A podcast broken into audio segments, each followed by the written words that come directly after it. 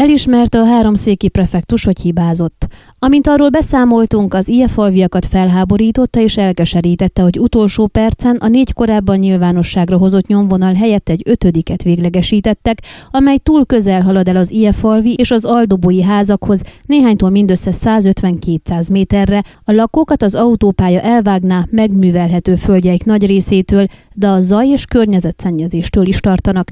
Az IF-alviak arra gyanakodnak, hogy a változtatás hátterében a prefektus áll, mert a tavaly június 9-i Facebook bejegyzése erre utal. Ma a Brassó-Bákó autópálya nyomtáv tervének a bemutatásán sikerült meggyőzni a tervezőcsoportot, hogy az Uzoni és Szent Iván laborfalvi belterülettől alig pár száz méterre megtervezett autópálya nyomtávot távolítsuk el a két településtől Sepsiszentgyőr irányába, ezáltal mentesítve az Uzoni és Szent Iván laborfarvi lakosságot a zajtól és a mezőgazdasági területek parcellák átszelésétől.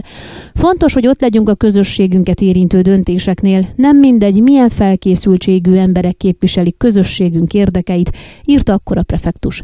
Amikor a falugyűlésen ezt számon kérték, a prefektus olcsó választási akciónak nevezte a tiltakozást, utalva arra, hogy az Erdély Magyar Néppárt egyik képviselője kezdeményezte a gyűlést. Ezzel lincs hangulatba hergelte a jelenlévőket.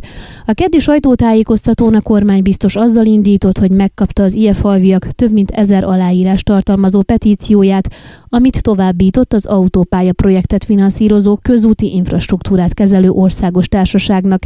Mellékelt egy átiratot, amelyben beszámolt arról, hogy mit tapasztalt a falugyűlésen, és kéri, elemezzék újra a nyomvonalat Iefalva és Aldoboly területén, vegyék figyelembe a helyiek kéréseit.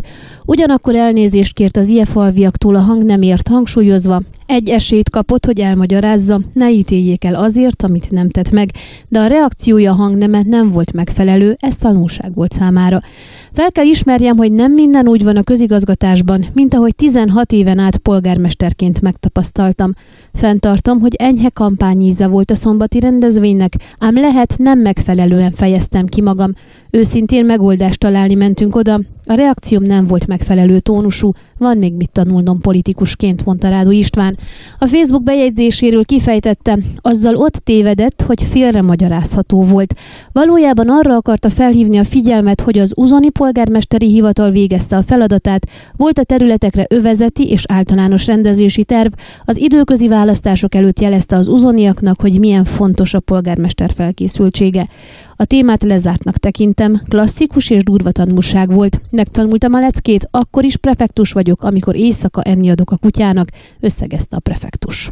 Ön a Székelyhon aktuális podcastjét hallgatta. Amennyiben nem akar lemaradni a régió életéről a jövőben sem, akkor iratkozzon fel a csatornára, vagy keresse podcast műsorainkat a székelyhon.pro portálon.